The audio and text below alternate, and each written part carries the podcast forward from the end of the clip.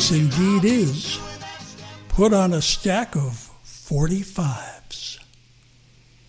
The program devoted to a single release or a quadruple release in this case because 805 Quintuple. EP was a it- there was an EP. So you got two and two. So when you think of 805, what do you think of? Yeah, we're talking about the one and only short-lived supergroup Moby Grape. And Supergroup is right, but a more fucked up situation for a 60s band that was learning the ropes you could not find. And between the incredible music made, the personal problems, the managerial problems, uh, there couldn't have been a larger mess for a band that Columbia Records was attempting to break.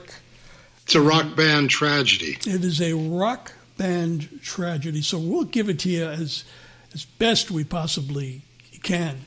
Uh, it's a it's a complex, convoluted tale, and 805 is uh, one of the songs that uh, that they are famous for, along with "Murder in My Heart" for the Judge, uh, "Bitter Wind," "Indifference," but. Uh, can you remember the first time you heard Moby Grape?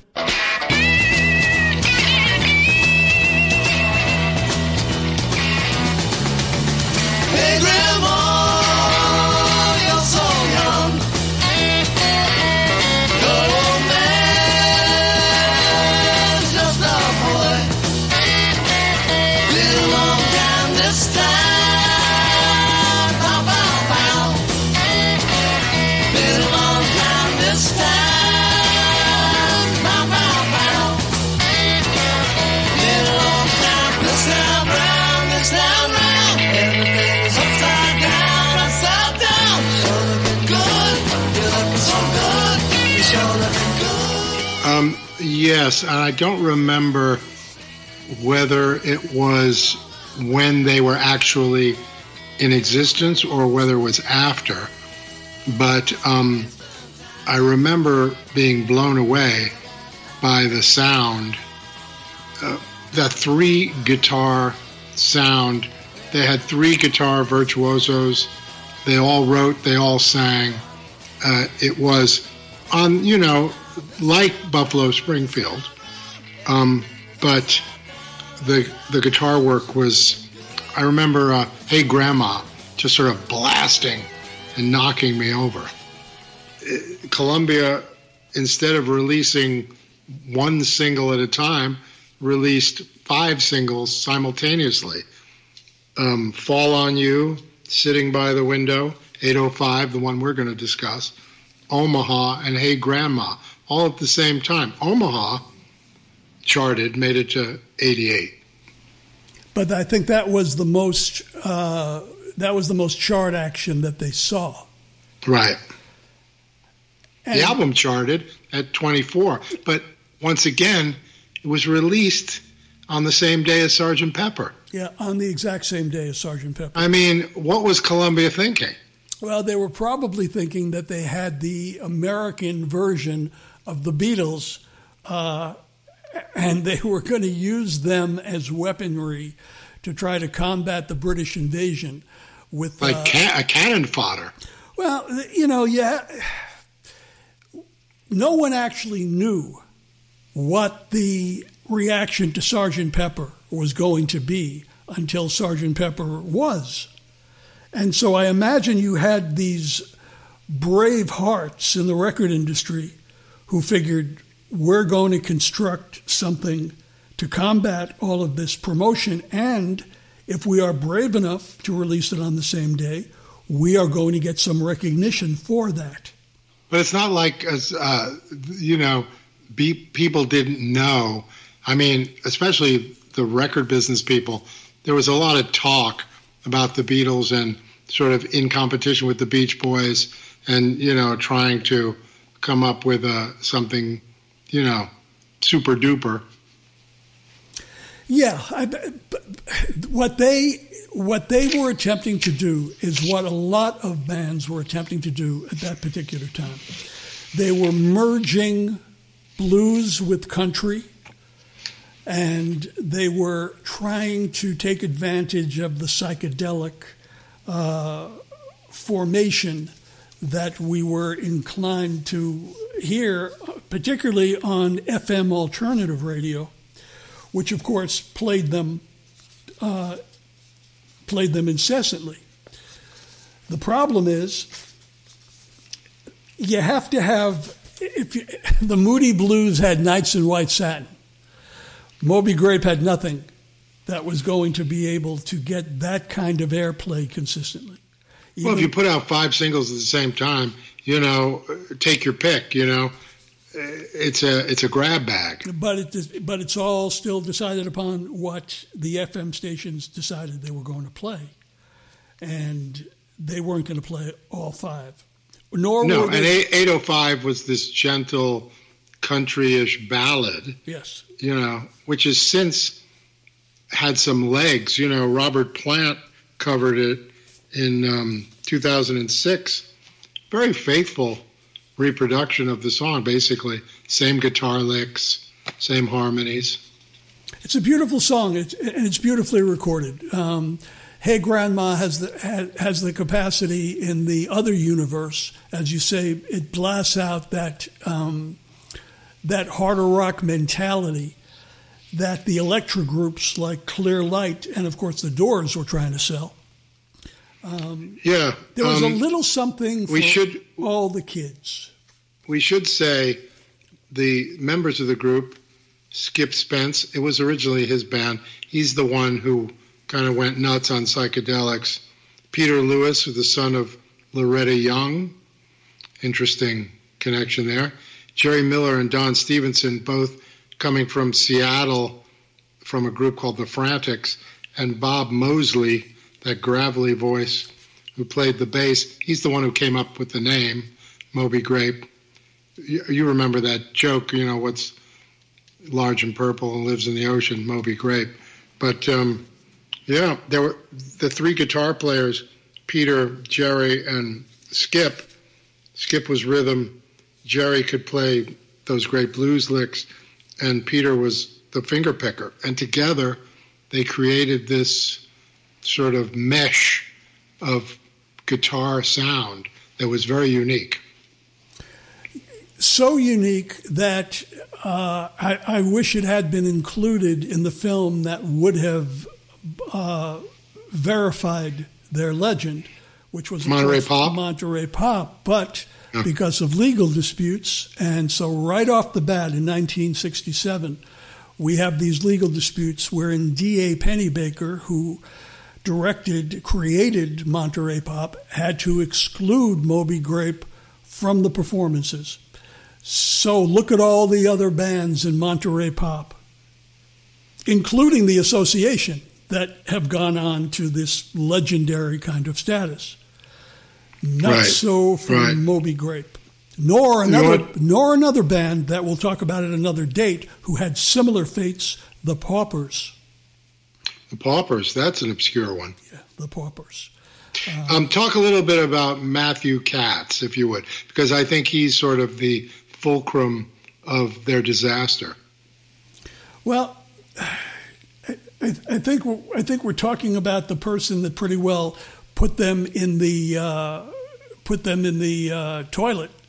Um, Yeah. he wanted a million dollars in order to uh, in order to be in Monterey Pop.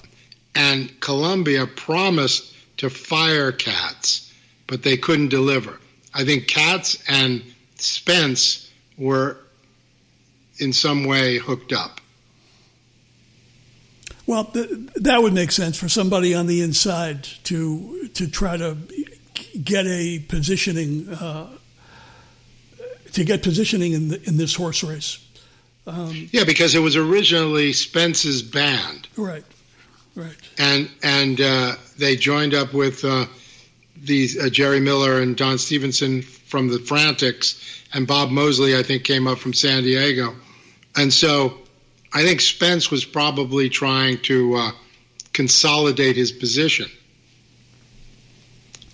Well, it wouldn't take long until no amount of consolidation was going to solve the the difficulties that they encountered. Um, their second album, Wow, came out in 1968. That is the recording in which they have the 78 RPM track, uh, which very which a lot of people were surprised about, and still thrills me to think about it to this day. Hi there. Just reminding everyone that the next band is at 78 RPM, so kindly get up and change your turntable to 78. Thank you. But LSD played, you know, acid played a big part in the uh, collapse of a lot of uh, a lot of artists of, of, of the day. And Yeah, we covered in an earlier episode, our, our acid reflux episode, uh, Skip Spence, and also the guy from uh, the West Coast Experimental Band. Yeah, and there were many more who did get through the uh, get through the maze. And Syd Barrett, of course, Uh, of course. famously. Peter Green. But this might be this band might contain the greatest uh, cautionary tale about acid of the and its uh, usage of the day.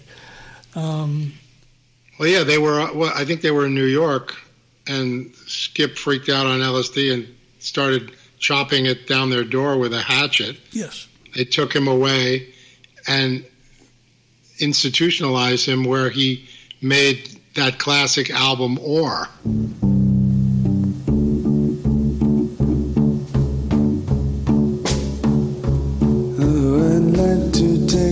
Clothes off underneath the eyes Eisenhower bridge.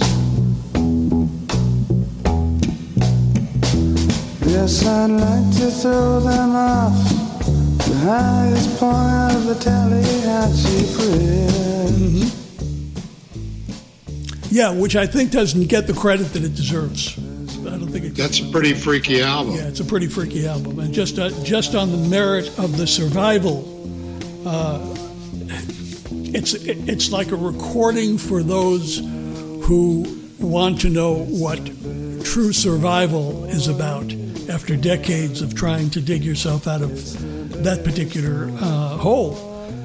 And knowing the difficulty that you've created for yourself in the industry as well and with fans. So, I mean, this, so it doesn't take much to understand the breakup was almost immediate. But in Yeah. 71, the original five members came back together with the violinist Gordon Stevens, and they recorded 20 Granite Creek for reprise. Um, are you from, have you ever heard that record? I have not. What year was that? That was 1971. And uh, not, not a spectacular, not a spectacular return. It's kind of like a prize fighter returning and seemingly relying on the trainers instead of themselves getting in the ring.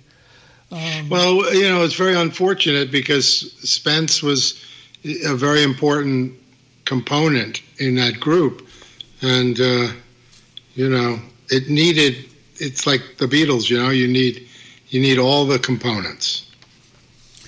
Yeah, but each of them contributed to the Oh, yeah.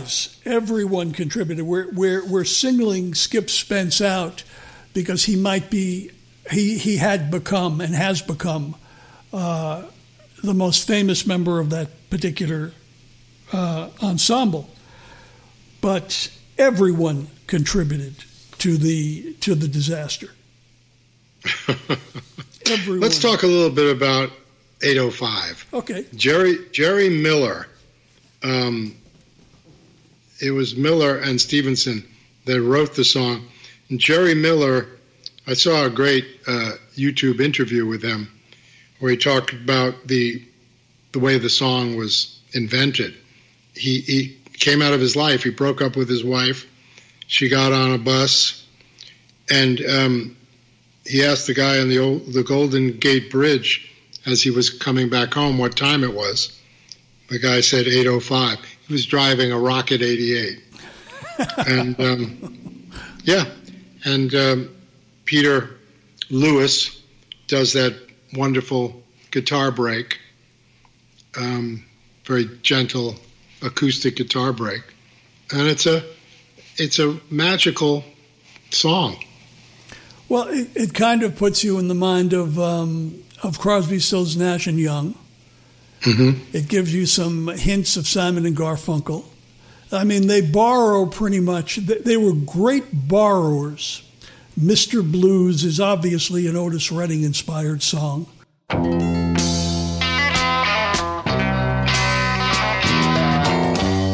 that Mr. Blues? I guess he's found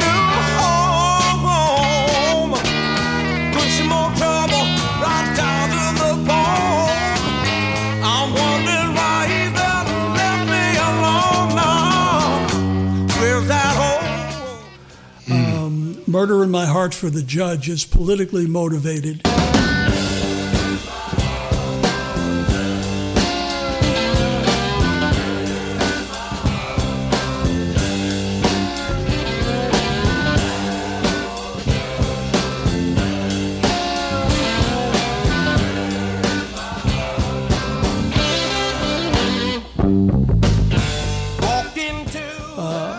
About being busted for uh, for for grass, and uh, the judge would not cut uh, Mosley a break. So, you know, everything within the there was a strategy to the writing and a strategy to the songs that were released, but that strategy, in retrospect, seems to have been misunderstood by those who were paying the bills um, because all this went downhill very, very fast. How would you rate Moby Grape? When you're going back to when you're going back to 66, 67, and you're thinking about Jefferson Airplane, and you're thinking about all of the bands that that made an impact. Uh, somehow, here we are talking about Moby Grape. Well, in terms of pure sound, they may have been the best of the San Francisco groups. I mean, I love the Dead. I, I was never a huge Jefferson Airplane fan, except for Grace Slick. Um, you know, there, there, there, there was a kind of a a looseness to a lot of the the bands in terms of the the way the sound coheres, you know. You hear all the different elements and it's almost sort of wandering around, but Moby Grape was solid. Solid. So you know, in so when we write the uh, when we write the final chapter on Moby Grape, I think it, it has to be that uh, it was unfulfilled promise and a dedication to uh, to a craft that they just couldn't fulfill. Because as devoted as they were, they submitted.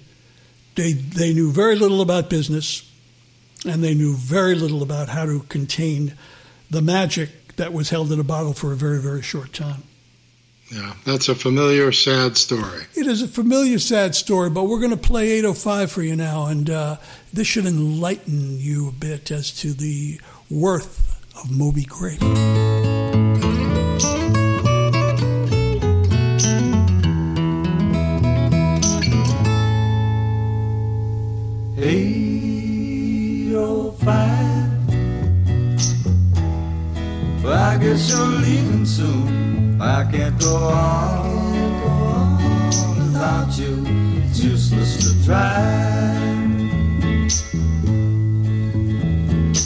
Love you